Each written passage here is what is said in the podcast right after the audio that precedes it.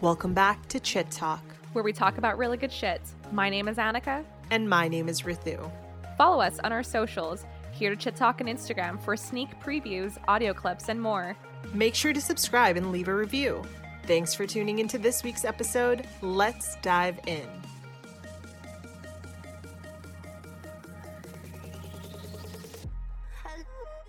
Hey everyone, welcome back to Chit Talk. We're so thrilled to have you tune into this week's episode as we have another very exciting guest to speak about being a female creative and entrepreneur, empowering women, and celebrating people of color through photography. Georgia Love's work has been featured in Forbes, Business Insider, and has been published in various international magazines in the past several years.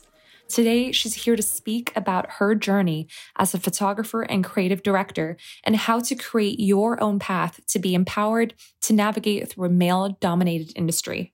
Thank you so much for being here today, Georgia. It means a lot. And we're so excited to get to know you, your story, and your creative process as well. I'm so excited to be here. Thank you tell us a little bit about yourself and your story. Was creative directing and photography something that you always wanted to to achieve? Was that always your aspiration? So i've always kind of been an artsy kid. Uh, when i was younger i was always painting and drawing and i was in a few things in my local newspaper. But i knew the moment that i picked up a camera when i was 14 that that was the thing that i wanted to do for the rest of my life. Creative directing though that is something I definitely had to grow into. It kind of just took like a huge heartbreak and really finding myself and finding my voice and my point of view to really indulge in um, my creative direction. Nice. And like what what inspired you to to like, you know, have a camera in your hand and to set out there and, and take these wonderful photos? What sort of initiated that or like sort of you know, pushed you forward and propelled you to to become a photographer? So it's so funny. The first time that I had my hands on a camera, I was 14. I had one of those really crappy flip phones. I think it was like an LG Kibo. And I was just taking pictures around my house and I showed my mom. I was like, oh, look at like the stupid photos that I took. She's like, wow, like you actually have an eye for composition. Let's go get you a real camera like what parent does that? So she took me to costco got me this dslr and i was instantly drawn to portraits which my family didn't like. They're like don't take pictures of me which is hilarious now because they're all asking me now to take photos of them. Mm-hmm. and it was just like working one-on-one with people and making them feel seen and empowered and beautiful. And it's a feeling i've been chasing ever since just to lift people up. It's amazing. Yeah. I am. Um, so I don't know if you, we even talked about this, Georgia, when we connected, but like I used to be into photography as well. I oh no used way! To, yeah, so I used to do uh, portraiture. I've taken plenty of pictures of Annika. She knows, and uh, it's it's something that I also picked up when I was a teenager. My dad was that person for me, and he got my first DSLR for me to you know just play around with Aww. as well. And yeah. um, like Annika, I'm pretty you're also into photography as well. Yeah, so that's that's really funny because like my dad also um, sort of pushed me to do photography and he also bought me my first DSLR, which is a Nikon. Um, but I don't actually take you know portrait photography. I mostly take landscapes so i i tend to travel around with my dslr and then i go to like you know iceland and and thailand and these other places and i just like taking photos of like the culture and of the landscape and and all that but um you are patient. I yeah. could never I always make the joke that landscape and product photography make me want to die. Like I can't. You can't tell the landscape to do something different. It's true. That's it's true. all on you. I know. You have to be so patient with like the lighting as well. Like you know that comes and goes Tripods, so quick. Gear. I can't. I just do it handheld and like yeah. I don't even like use a tripod. I'm like okay, snap and go. Like yeah. Yes, you're yeah. my kind of girl. so, speaking of tripods and gear, photography, as we all know in this room right mm-hmm. now, it's a very expensive hobby and career. Absolutely. So, absolutely. What are what is a piece of advice that you would give to someone who is wanting to start in this career field or in this industry when it comes to being mindful about the money that they're spending on everything, really. I always say that there's always going to be the tech people in this industry. And I say don't listen to them unless you're like going to go and get new gear. But they're always going to try and like be competitive about what you have. Like the amount of people who are like, what are, what do you shoot on? It really doesn't matter. I mean, look at all the amazing photographers who are doing stuff over FaceTime right now. Mm-hmm. Like what really matters is like direction, concept, light, styling, and composition. So I would say like just don't get hung up on gear and don't let like other people make you feel like you have to because there's so many people who will um and i would say definitely spend more money on your lenses than your body mm. and lightroom and photoshop are pretty awesome i would definitely spend the money on that and spending the time more so the time to really learn uh those different programs because it's going to help you so much later. And just a tip don't over edit. That's always something people do at the beginning because they want that's it to look editorial and special. Mm. And I totally get that. I've been there. But that's always how you can spot the newbies is the over editing. People always told that to me when I was younger and at the beginning. And I thought they were full of it. And they're like, just do it when like how you shoot and I was like, how am I supposed to do that? But now I know. you figure it out later. so you mentioned you mentioned like learning how to use those programs and stuff. Did you uh, go to school or did you like uh, learn through tutorials? How did you learn about um, editing? It's so many different things. So at the beginning, so much trial and error. And it was like 10 years ago. So I was, my mom got me this Lightroom like it's not it wasn't Lightroom Lightroom because it wasn't for professionals. It was like some really cute version. and it okay. was so bad. But I spent so many hours every day on it. And then I think that's right about when YouTube started to kind of pick up. Mm. And I was on YouTube all the time trying to figure it out. Uh, and then I took photography in grade 10 to grade 12.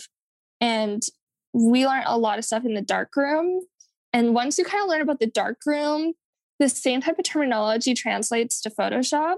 Interesting. And so you kind of get like a really interesting um, hands on knowledge of like, oh, that's actually what dodging means and what burning means, uh, and making a composite image and bringing those like real hard skills into this digital space was really interesting. And then I also attended university out east in Toronto went to Ryerson for my photography, so my undergrad there. And they taught me a little bit, but it was really more so just like your my own time that I spent mm-hmm. and exploring and creating and getting feedback. And then with that being said, like what were some challenges or obstacles that you had to overcome um, while becoming the photographer that you are today? Oh God, there's so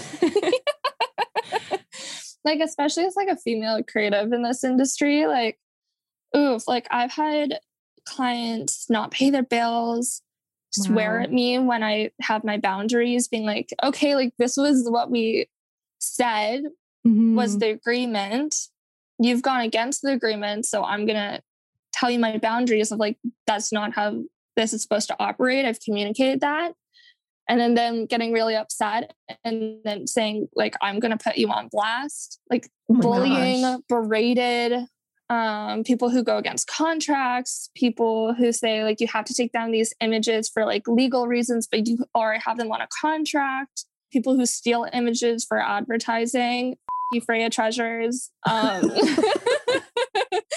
uh, my followers will know. It was like a big blow up and then like people who don't see your potential too, like they'll put you in a box and just be like, that's where you are and that's who you're gonna be. It's like, mm-hmm. what? Are you kidding? Like, no, I can be that and so much more. Totally. I think yeah, that- I think oftentimes people just like box people in because that's what they're comfortable with, right? Mm-hmm. You can or what see, they've seen. Exactly. And the fact is people are allowed to grow and people have different seasons in their life professionally as well. Like aside mm-hmm. from being personal, it happens in your professional life. I would say that you know teenage you that's photo doing photo shoots and you doing now is like a completely different version because totally of time and experience people. absolutely yeah right well especially like coming into this industry i find a lot of people are quite soft i was that way myself included where you're so hopeful and you have your art and your emotions and your dreams and then you get these challenges where they really push you as a creative, push you as a business person, push you as a person in your own feelings and your own um, morals. And you get to really get like a sense of who you are and what's important to you.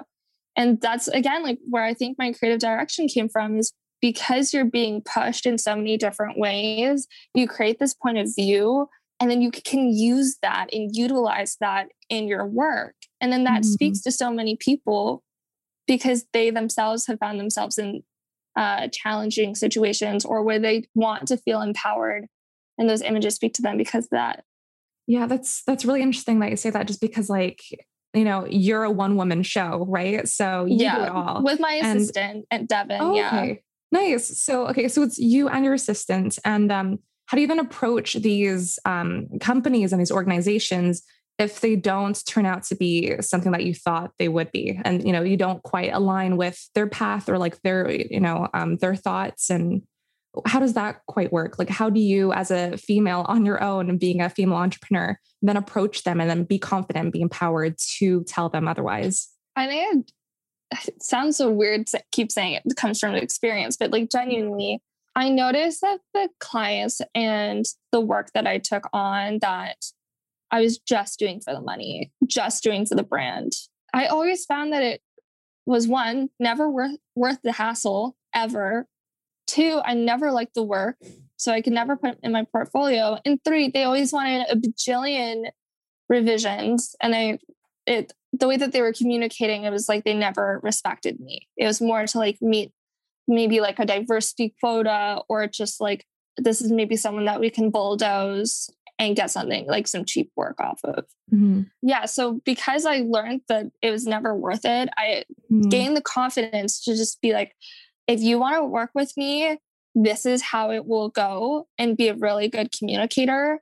And if I they start having signs that maybe this isn't the best fit, maybe you're not going to treat me the way that I deserve to be treated. Maybe you think this is going to go a very different way than what it ought to be. I just communicate that. I'm like, hey, I've thought it over. I don't think this is a good fit. Maybe, uh, or like creative direction being like, hey, like maybe this isn't the best fit. I don't think this is going to be best for the both of us because it definitely happens. There's quite a few people who will come in and they'll ask you to do something that maybe you you don't understand why they're even coming to you. Like I've had people come to me being like, "Oh, so like we'll shoot everything black and white." I'm like, have you seen my work? Mm-hmm. I'm like, everything is color. Like, I don't yeah. understand why I'm the person you came to. And then we'll talk about money and they'll lowball me. And I'm like, oh, I, mm. I understand where I'm coming from. So then, yeah, just being like, I don't think this is a good fit. I'm sorry, but like, thank you. And I'll usually always suggest like some local photographers who I think would be a really good fit. And if they're mm-hmm. just a complete asshole, then I'll just be like, take care. Best of luck to you. Wishing you all the best on your future endeavors. Yeah, straight up. No recommendations. Just no. Bye. yeah. I don't but I, this. Yeah, but I do respect and I, I do appreciate that you, you know, set boundaries for yourself. And I feel like female entrepreneurs and just you know female and small businesses as well need to put up these boundaries for themselves so they're not being pushed over by by horrible people sometimes or horrible Absolutely. clients too. Yeah. It it happens a lot. A lot. I talk to so many people and it's really disheartening to hear how people are their boundaries are pushed even mm-hmm. if they were just brave enough to just put them out in the first place. I think that's like the ugly side of business for me is this bulldozing egocentric narcissistic like tendencies to like oh, I got the best deal. Well, like, are the people that you're working with feel good? Do they feel heard? Do they feel respected? Because really, that's where the best art comes from. So, mm-hmm. really, you're mm-hmm. just shooting yourself and your whole team in the face. Yeah. and then you're bragging about it, which is disturbing. Yeah. So, so kind of switching gears from that, but related mm. to it, wh- what, what kind of, what is your ideal client? What's your dream client? What industry do you like working in the most more than others? Ooh, Playboy editorial. Oh, I would love, love, love. I mean, it's so sad that last year they had their last print. So they no longer do print mags, no. which is really sad. But what I love about Playboy in general is that their entire creative team are all women.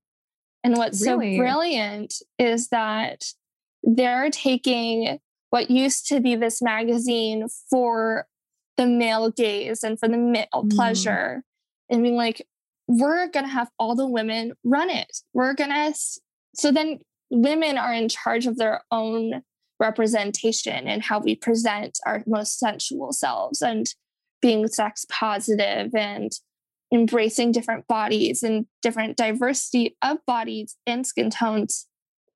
And I think that's just so rad. And I I hope one day I get to be a part of it. Industries, I really love the cannabis and psychedelic space. They're really, mm. really, really fun. I feel like it's that's also like attached to Playboy too. Like it's just like a really interesting space where things are really creative. There's lots of money going into it. Everyone's kind of, there's a rush to it, which is really exciting. And weed and psychedelics are so creatively driven and so visual and so stimulating.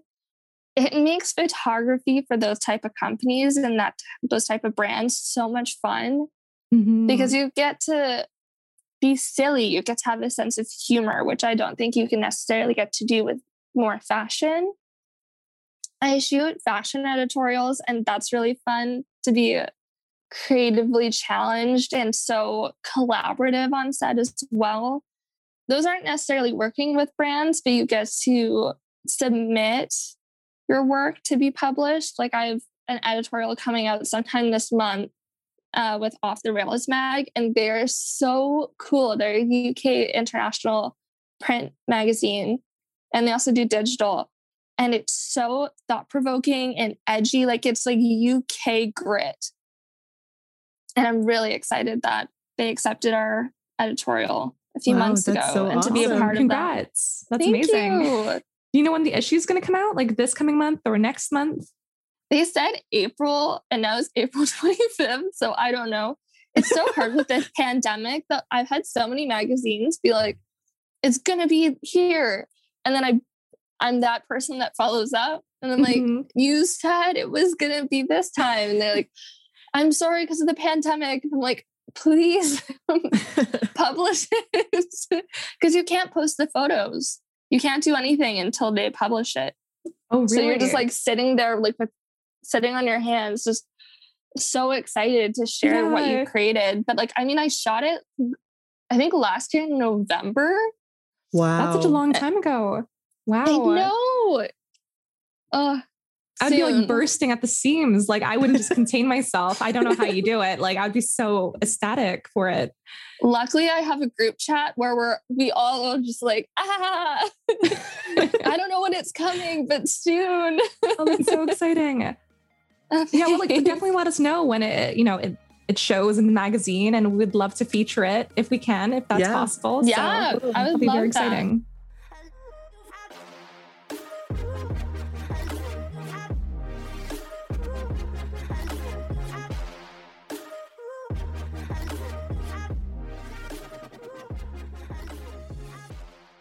I, I guess we can like shift gears a little bit more um, to just discuss the topic of empowering women and just celebrating women's bodies through nude and boudoir photography. Mm-hmm. Um, you know, body positivity has come such a long way, um, even through social media platforms. You know, we can sort of see a trend, especially through, I think TikTok um, now has been way more body positive than Instagram, yeah. I feel as well sometimes. Um, sometimes, I mean, the censorship on TikTok is so incredibly frustrating. Like, I've had several, several videos taken down for oh no like like nothing showing mm. and I've had accounts deleted. Like TikTok oh is oh my gosh. TikTok breaks my heart. Oh, but no. it, it's also like the, the greatest one because it has all this diversity and there's so much love there. It's There just is. it's the censorship is crazy. beyond me. Like it's Yeah. insane. It's Yeah. insane. I hear like some people posting, you know, just their midriffs on there, like while wearing a crop top, and they're like, boom, done. You know, it's going to be removed in the next, you know, few hours or so. And they're like, what is going on? Yeah, Um, I think the craziest one was my sister. She made like a just a TikTok of like her face while she was in bed and it was taken down for like child What? pornography. No. Stop. and she is 23. Oh my goodness. Oh, Well, I'm like. I'm glad that they're like being safe about it. You know, like I'm glad they're like being too safe. It's better to be too safe than like not at all. But that's just so bizarre. like absurd. Like this 23 year old woman clothed in her bed talking on a TikTok. I don't know. I don't that's get a you TikTok. extreme. I don't understand. But I guess like coming from social media platforms and you know seeing body positivity really come to the forefront um, recently over the past few years, what are some ways to celebrate self love in in your mind and you know in your words as well? And how should we teach ourselves self worth? I love this question. For me, what I found helped me the most was sleeping naked. Interesting. I think it's such a wonderful way to be familiar with your body because you Mm. go to bed and like usually it's low light, so it's very beautiful and very sultry. And then you wake up and then you have like natural light. And I don't know, there's something about it that's really lovely and you get to familiarize yourself with yourself Mm. uh, rather than just seeing yourself like in the shower. I don't know. I think it's a lot more intimate and a lot more special. And I think I read like there's some studies that actually backs that up. And Hmm. then another thing is, and this isn't a plug, I swear, I think every person should have like a fun nude shoot of themselves. And like you like get it printed and you frame it I want that. And like that so you get like bad. your you get your nails done and your hair's done and you're like naked in nature or like in a studio if that's something you're more comfortable with Mhm. But like it's such an incredible feeling to just like let loose and like feel empowered and be fun and be silly. And i have to like those sets are some of the like they are full with laughter because you like you're naked like only the funniest things are going to happen while that while that's going down. And it's usually always in the public eye too. Mhm. and so like my thing is if i'm shooting someone outside naked like if you're naked like i'm naked because like there's so Oh, I much like power that. dynamics yeah. while you're yeah. shooting Mhm. and so it's like if someone's taking pictures of you you know what i'm in it with you like we're in this together that's so great. but yeah like i would say like sleeping naked and having a really empowering nude shoot of yourself especially like if you're young you get to like cherish that and have that and you can terrorize your grandchildren down the line and be like this Mm, was I'll do it for that. I'll do it for that. Just that Hell reason yeah. alone. Um, so obviously, like, okay, for for back background, I'm not very comfortable with myself normally. And Okay. uh it took me a lot of like getting comfortable and like just chilling out for me to actually feel comfortable in front of the camera. So for those Mhm. people or for those women, men, you know, wh- whoever you're shooting, what can they do to feel more comfortable in their skin in front of the camera? Because I think it adds an element of like pressure and like Mhm. performance. oh So- 100% What can people do? Ooh. I just want to like first off say that it's always, always, always the photographer's job to make you comfortable. Like in an ideal photo setting, your job is to have fun and it's the photographer's job to do the rest. So I just want to go out and just say that first. But what you can do is I would say like show up show up authentically. Like sometimes people feel like in order to like themselves in front of the camera, they should like get their hair done or their nails done or like tons of makeup on. But like that's not how you actually feel with being your like most authentic and most beautiful self. And then when you see pictures of yourself, you don't really you you aren't like, oh wow, that's like a beautiful photo of me. Sometimes people like dissociate on shoots mm. because of this. They they feel like they have to project a certain like idea of themselves. And then I'd also say work really closely with the photographer and ask to see the photos. Because then it takes the fear right out of it. Because then you're like, okay, this is what I look like. And then you can communicate with them, being like, I don't like this photo of me because XYZ. I prefer this photo because, and then it's more collaborative. Mm-hmm. And I think mm-hmm. something that I brought up previously is when you're with a photographer, there's power dynamics. And what's so scary about being in front of the camera is you're so vulnerable and you have no power in how you're being perceived or how you're being captured. And to be able to take back that power and be like, no, like this is how I want to be portrayed. This is how I want to look. This is something I want to feel while on set. It makes sure that like you are getting the images that you like of yourself. And I think that's so incredibly important. Yeah, and stay hydrated and don't have chapped lips. no chapped lips. Okay, noted. Yeah. Got like my lip balm right here as well. We've got a we've got a photo shoot coming up for our season three um Ooh, congratulations. Thank That's you. exciting. Yeah, just for our season three promo. So I'm very excited. I'll definitely bring my um lip balm I will, with me here. I will also bring my lip balm and yep. I will make sure to drink water beforehand. And have Yes. It's like the one thing water. you can't edit out is chapped lips. I really have, I have edited everything under the sun. I've edited too many vaginas. but lips because it's such like a special type of texture mm. you can't pull like you can't pull other sections to fix it oh i see and if it's all cracked it's it's game over game over but everything else it. you can tweak if like you have like a zit or whatever but chat lips mm. i i can't interesting okay we'll have to take that down for our photo shoot next next month next, i think next month yeah yeah you you mentioned just the power dynamic between the photographer and the person who's being in front of the camera on the other side mm-hmm. of the mm-hmm. lens i just want to take a moment to just discuss like just in recent events, especially in Vancouver over the past several years, there's been a multitude of accusations against some male boudoir photographers in Vancouver. I'm not too sure if, if you've heard about them or if you've heard yes. some other things. Yeah, there's been a lot of cases like that. Um, you know, where these male boudoir photographers in Vancouver um, have sexually harassed uh, a female individual or, or they drug them or completely drink. Like there's so many there's so many different things. Yeah. yeah. Or like they make them, yeah, exactly. Drink wine before they, you know, do a shoot and stuff.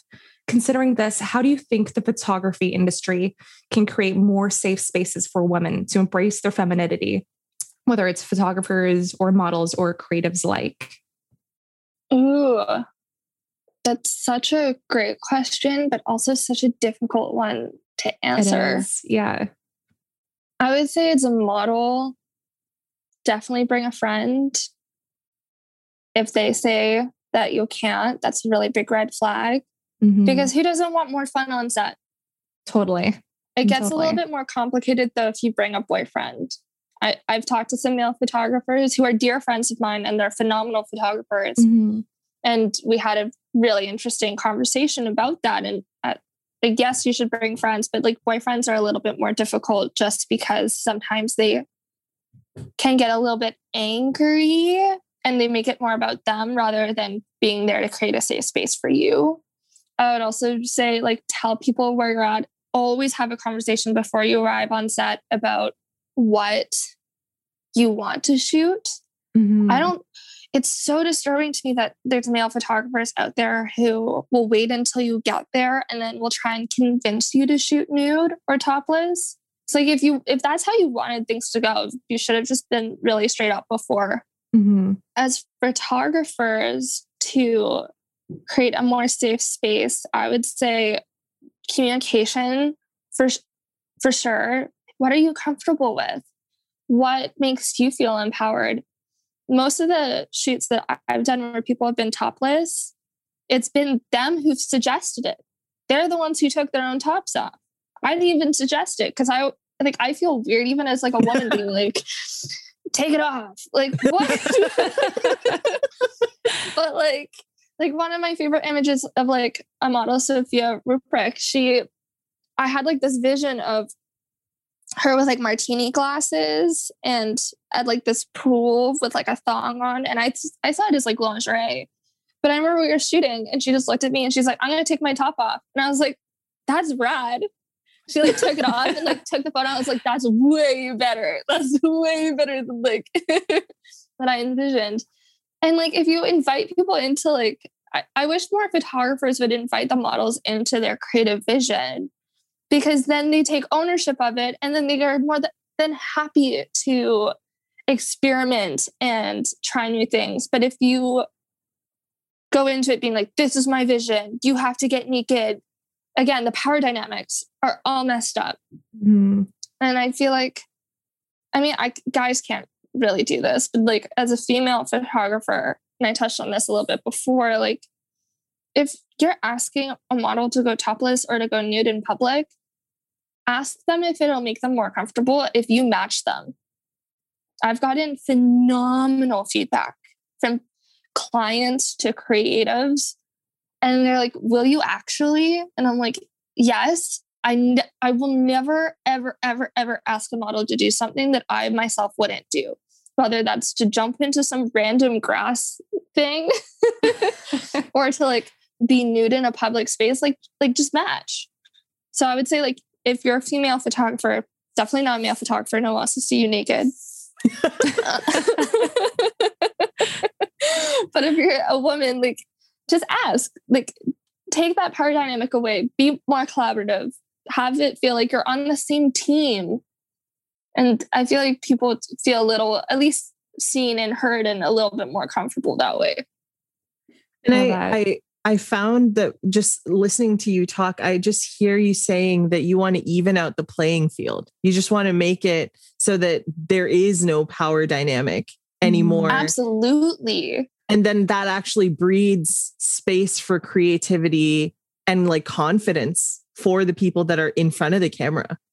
Yeah, I've I think it's something that you learn the more you you yourself as a photographer get in front of the camera and work with other photographers because I've done it a few times and I'm just like, what? Like, why are you treating me this way? Or why are you saying this to me? Or why? Like, I need direction. I, I'm here, like, literally so vulnerable. Like, I need people to, like, lift me up. I need, like, the power dynamic, you feel it so much, especially if you're inexperienced. And to have but when I've had, I mean, that's why most of the photos that are taken of me are from my assistant, Devin. It's because we're same playing field. Mm-hmm. Like, let's, and once you create that um, environment that's super safe and collaborative, the most beautiful, creative things happen. It's it's magic. And I wish more people would tap into that because it's so easy to do. That was so well said. And I, yeah, I really couldn't have said it better myself. Um, oh, thanks.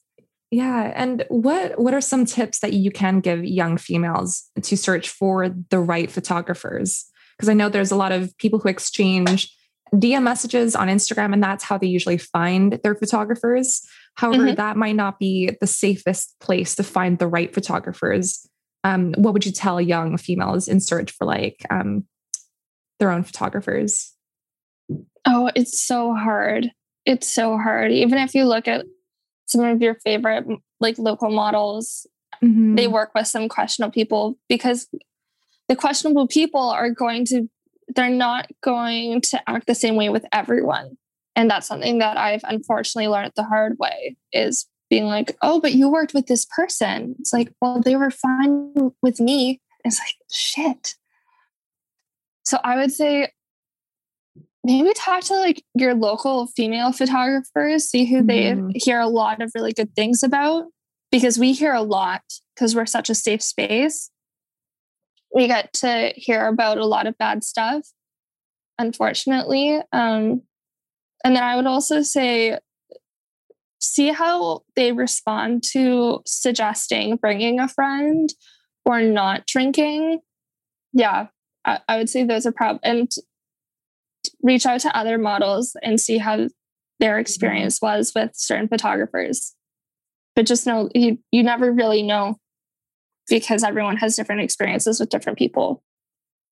Yeah, that's very unfortunately yeah. like it's it's really scary, but that's unfortunately just like the truth. Yeah.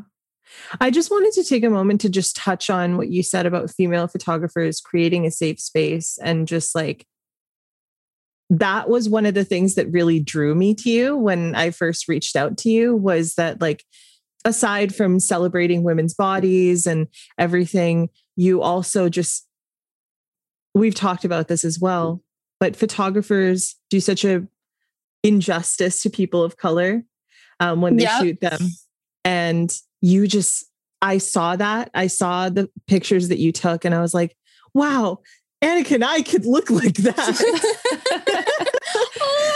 so and, happy to hear that. And I I I have to commend you because like not only do you create a safe space for other women and other vulnerable or people, you're also creating space for marginalized people and people of color that are you know horribly photographed by photographers and yeah. you know I just want to take a moment to ask you you know, what do you think photographers and people in this space can actually practice or learn to better represent people of color through their work?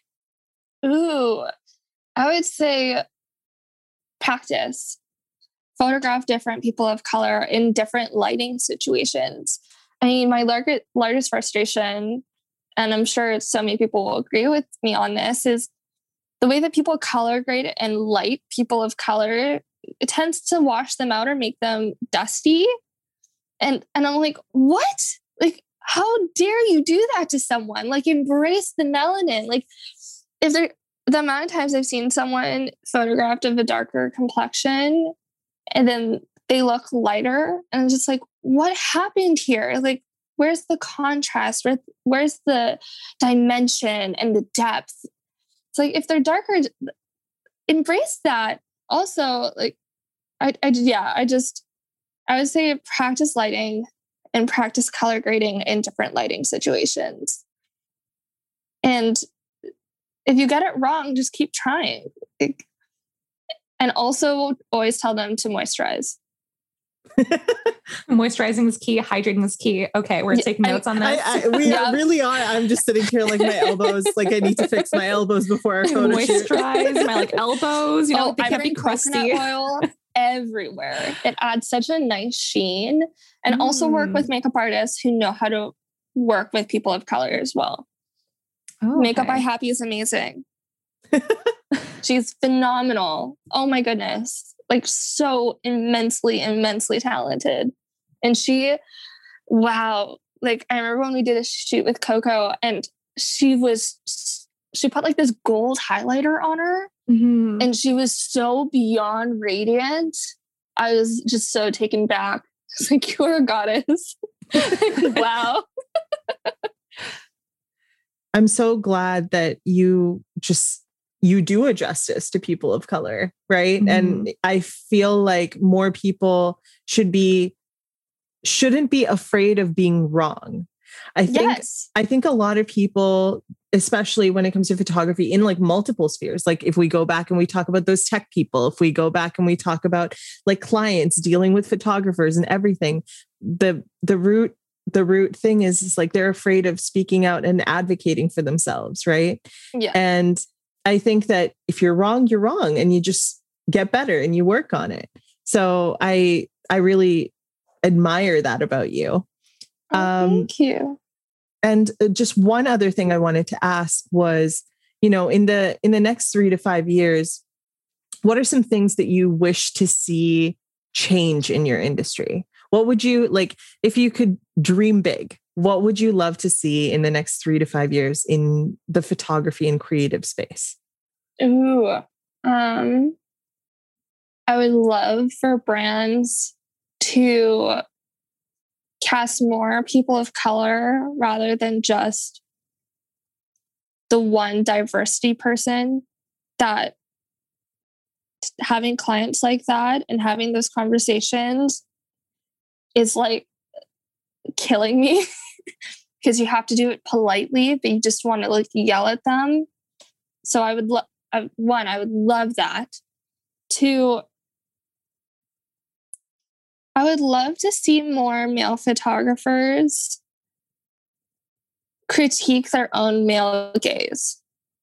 I'm seeing a few mm. people start to do that. I have a few people in my few student male photographers in my DMs who want to learn. They want to be, come on set. They want to learn more about direction.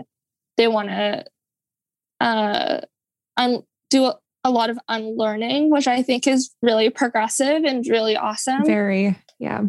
Uh, I would love for maybe like more people to bring someone on set to maybe be like a model advocate and make sure that they are comfortable, especially if it's topless or nudity, just to have someone on set and advocate for them or speak on their behalf. Because I know sometimes when you're in front of the camera, you can't, you feel uncomfortable, especially if it's like in a paid gig to voice your concerns. But if you have maybe someone who was brought on set just for you to talk to, I think that would be so wonderful in having everyone feel comfortable and then that person can talk to the creative team and be like listen like this isn't working or you need to do this differently or watch the way that you're communicating mm-hmm. um, almost almost like a middleman or like a yes yeah. like a like a almost like hr but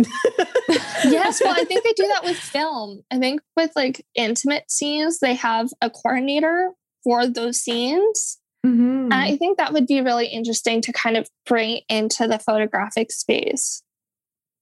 Yeah, because like you mentioned before, it, it, becomes more collaborative in that sense, and that way yeah. you get to work with, I guess, the middleman, but then also with the the person that you're taking photos of, and it becomes that you know collaboration between and just that melding between all three of you as well, or four. And then everyone gets to many. thrive. Exactly. Yeah.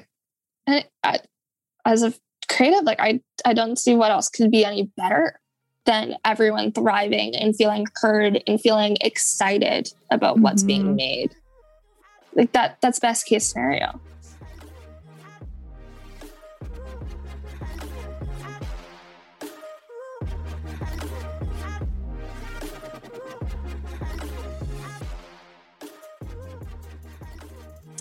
Um, just to sort of circle back to just talking about being a female in a male dominated industry, what are, if you're comfortable to share your experiences as well, what are some instances um, that you faced as a female photographer where you felt stifled in your work due to gender inequality, sexism, or misogyny?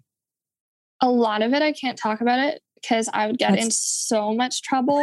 Completely fair. like so much trouble. But like, let's just say I found out too late on several projects that I was paid significantly less than my male counterparts, even wow. though I was doing more work in a higher position, or I ended up having to do their work because they they couldn't match up to what I was doing. Mm-hmm. I've been told that I was emotional, too dramatic, asking for too much, too chatty. The too chatty one gets me so upset because in fact, like when I was being too chatty, that I was building rapport with my team, my clients totally. and brands, and it ended up actually benefiting both the company and me when I left. And it was so strange to me being like, if you're just, if you had the point of view of like, I'm going to go in, do my work, and go out, where's the value there? Like, you need to have, again, I'm such a collaborative spirit. I'm just like, tell like I want to create that trust, have that bond where if the client or the brands or whoever can talk to me about what they want, I can help make solutions. And then you're creating value not only for your team, but like for the client. And yes, you're being chatty, but you're also being a person. Mm-hmm. Like, why would you it, not be a person? Yeah, but you're like making it so much more meaningful as well because you're creating these relationships, you're creating these connections with other people too, and exactly. that way it makes the whole you know creative process and it makes the whole um, I guess finished artwork so much more meaningful for that person and for yourself as well. Yeah, well, yeah. especially like with brainstorming, if if you sit down at a session with your client or the brand and then whomever. And you don't have that rapport you, you really have to like try and squeeze it out of them what they want. But if you have that conversation and that rapport and that um, relationship already established you can just have a very casual conversation and through that it'll be really easy to, for you to pinpoint oh like that's your point of view. Oh that's what you are articulating that you want and then you can just do it so much easier yeah it's it's interesting and then the too emotional too like no i'm having a very honest response mm-hmm. to what is happening mm-hmm. and i'm voicing that if i was a man you'd just be like oh you have a good point or i did yeah. you wrong mm-hmm. but as a woman it's just like no you're too emotional your emo- your reaction is not helping me mm. it's like mm. what yeah it's in, yeah. it's invalidating your feelings and your experiences Completely. as a woman absolutely it totally is oh and then the gaslighting in this industry oh oh I can't even fathom. Tough. I can't even I can't like, imagine just the amount of gaslighting. I I used to work in a really male dominated industry as well. I worked for a mining tech company. And oh, so oh, wow. I was I was I think like one of three women of color in my office. And Yes, you were. And like I worked so my job was in customer experience, right? Mm-hmm. And so that whole area, that whole space is about building relationships and like mm-hmm. helping mm-hmm. people. And so a lot of that is building that rapport, having a conversation, really connecting with people on on a mental and emotional level. Mm-hmm. And the amount of times I wasn't taken seriously because mm-hmm. I was doing that is like it's unbelievably frustrating and yes. studies have shown, studies have shown from a business standpoint, if you build relationships, long lasting relationships with your clients, they're likely to come back and recommend you to other people. Absolutely. It's so much harder to try and get new clients than keeping the ones that you already have. It's been studied and reported on and written about. And yet, women are still being told that it, what it's what you shouldn't be doing. It's like, hello, have you done your research? yeah. That's true. And like um in my previous job as well, um Rithu and I actually worked together um at a smaller like media slash entertainment firm. And mm-hmm. so every end of the year, we would go to Arizona and we'd create a short film over a span of three days. So like very stressful. And wow. I I had the opportunity to be an associate producer for this. So I helped out with just um, like doing some of the budget as well, but like also coordinating all the cast and crew together. And mm-hmm. so again, that is being, you know, that was a very male dominated industry, being a part of film and and working with the cast and crew. So I felt like to your point, Rithu, to be taken seriously in such a male dominated industry, I felt like I had to you know, be less emotive, lower my voice down a little bit more, just be more, I guess, I don't know, just be more direct and and just sort of change my my personality almost just to be taken more seriously by mm-hmm. these other men. And I would just, even I would even argue that, you know, uh, the concept of like masculinity and femininity mm-hmm. are just like two different things, right? And so mm-hmm. like the the it's us tapping into the masculine side of our right. personality. Absolutely. Yeah. Absolutely. Yeah. I was just talking to my mom about that literally the other day. And I was like, I ever since I've tapped into my masculinity, I have noticed a humongous shift on how I'm received. But right. not much has really changed. It's more so how I deliver information mm-hmm. and more the energy. It's a lot more grounded rather than being excited. Mm-hmm. I, I totally hear you. Yeah. Yeah. It's interesting how we adapt to these environments and we have to take on these roles that aren't necessarily authentic. Yeah, definitely. And I felt like I couldn't quite be my, I guess, authentic self because I was trying to just be taken more seriously and try to take on to my masculine side so I could be taken more seriously and and be respected as an equal in in their eyes as well and be perceived that way. So I have yeah. a question for you guys. Yeah. When you took that on and made those adjustments, do you feel like you were doing your best work? I think I was trying to do my best work. I don't know if it was definitely my best work, but I think I was more focused on how I was perceived than sometimes doing the work itself. So yeah. I guess you know what I mean. Like it's just it's, it's I, a balance I, between the two. I hear so you. yeah, I feel I feel like for me, um, I wasn't my most creative. Mm-hmm. I feel like I wasn't. I feel like I was. I was at my most creative when I'm authentically myself. And I feel like mm-hmm. when I'm mm-hmm. authentically myself, it's tapping into both the masculine and the feminine side of like it's not like masculinity and femininity doesn't like entirely make up who I am. It's a part of who I am. Mm-hmm. And yeah. so, so like having to put on this face of like, oh, I have to act masculine in order to be taken seriously. Mm-hmm. It was disheartening. It yeah. Was, it drained me. And Hurts actually, yeah. And you, uh, like Annika can tell you, I at, towards the end of my time working there, I was exhausted. I you were mentally going checked out. You're like, I, I was, gotta go. I was like, because you're was, working overtime. You have yeah. to not only show up as yourself, then you have to put on this act. Facade. Yeah. Almost. And then yeah. you also have to try and make your best work in those conditions. Yeah. Let alone no one.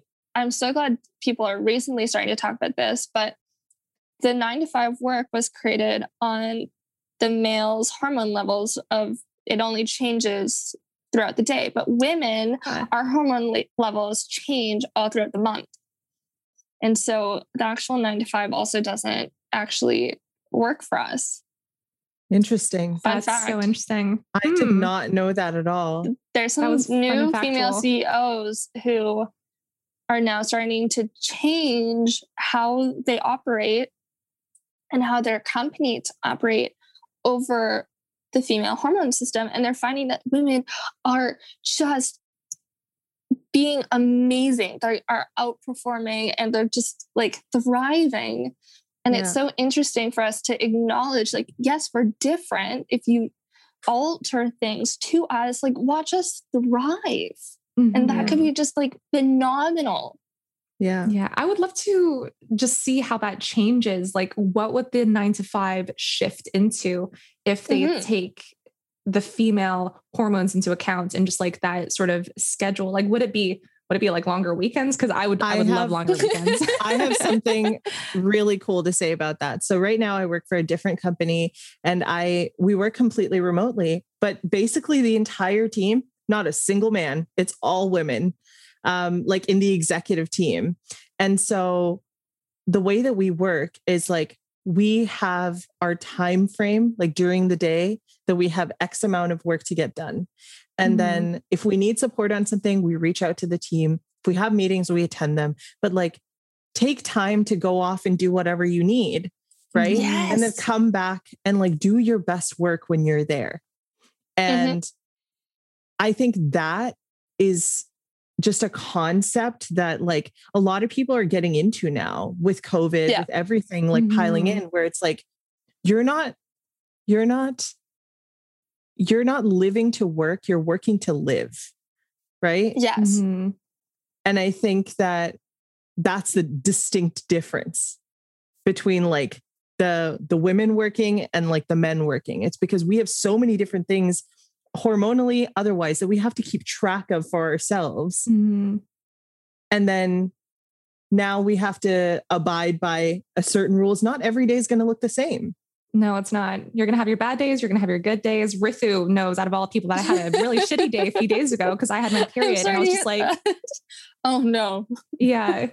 And um, I, I don't know if like, I think, you know, the work that I'm um, or sorry, the job that I'm currently working at the moment, we have a lot of females on a higher level, a more executive level as well. And I think we've sort of like broken down the stereotypes um, on whether it's mental health um, or you know just taking time out, like similar to what Ritu said, just taking time out for yourself. And so even um, a, male person on our tech team is taking maternity leave because his wife is taking a four month maternity leave. So they're both yes! just taking it together. And so I it's like, you know what? That. I've got a child coming. Like, I'm going to take some maternity leave for myself and just take that time out. And then I had another colleague as well who was just like, you know what? I'm feeling overwhelmed. I'm feeling mentally drained from all the anti Asian hate crimes that are going on. I'm going to mm-hmm. take two weeks off for a mental health break. And we were able to do that. So, you know, I think wow, more than ever, people are respecting um, individuals more, whether it's females or males um, in work culture too. And I hope that this sort of like, you know, waves out or like, you know, ripples out yeah. to other companies too. But I think more so than ever, um, you know, companies and organizations are tuning into people um, and their mental health and their mindsets a little bit more, whether it's due to the pandemic or just really from the past several years of just being outspoken about this this sort of thing. But um, yeah, I just found it really neat that he was taking a mental, sorry, not mental health leave. That I found it really neat that he the was taking a uh, paternity leave. Paternity leave, yeah, exactly. So I love cool. that. I was reading mm-hmm. something about how, although paternity has been previously offered, a lot of people wouldn't take a lot of men wouldn't take it because all the other guys would get competitive and be like, oh, like you're taking time off. And it's, I'm so glad that he's in an environment where mm. he can mm-hmm. be like, yes, that's what I want. That's what it, I rightfully deserve. So I'm going to go spend time with my partner and my baby, and I'll catch you guys like in a little bit. Like, that's yeah. so beautiful to me. Like, just honoring that for someone uh, I, I wish everyone could leave and have wonderful time with their kids. Like you should. I agree. Yeah, this has been such an interesting conversation. I'm so great that we're having this like, you know, dialogue. Rapport. This, yeah, yes. this rapport. but this was this was so great. Um, getting to meet you and to talk to you and just to hear um, what you had to say about the industry and about photography and your journey. And so thank you for your time. Thank you. Oh my God, it's such a pleasure. I've I've been asked to do podcasts before and it scares me so much. I think, especially like with cancel culture and like voicing what you actually believe in and mm-hmm. having that on mm-hmm. the online that was that concept was so scary to me i'm also a huge perfectionist so just knowing that whatever I so are we so are we i've got a virgo moon and shit so thank you both for being so lovely and creating such a safe space and really being interested in what I do too. Like, like genuinely, thank you so much. Like, it's been such a joy talking to you both and chatting about all these really interesting concepts. Yeah, and hopefully that this would be a stepping stone for you to hop in other podcasts. I hope we like Yeah, I hope we broke the ice like nice yeah. for you. you oh know? my god, yes, absolutely. I think so. I think that people should find you. So where can people actually find you on social media, Georgia? At Georgia Love with two V's. Uh, I'm on Instagram. My website is georgialove.ca. And on TikTok, Georgia Love Photo. Awesome. If right, I'm not well, deleted yet. Fingers crossed. Fingers, Fingers crossed. crossed. All right. Well, thank you so much for listening into this week's episode, and we hope you have an awesome day. Bye. Take care.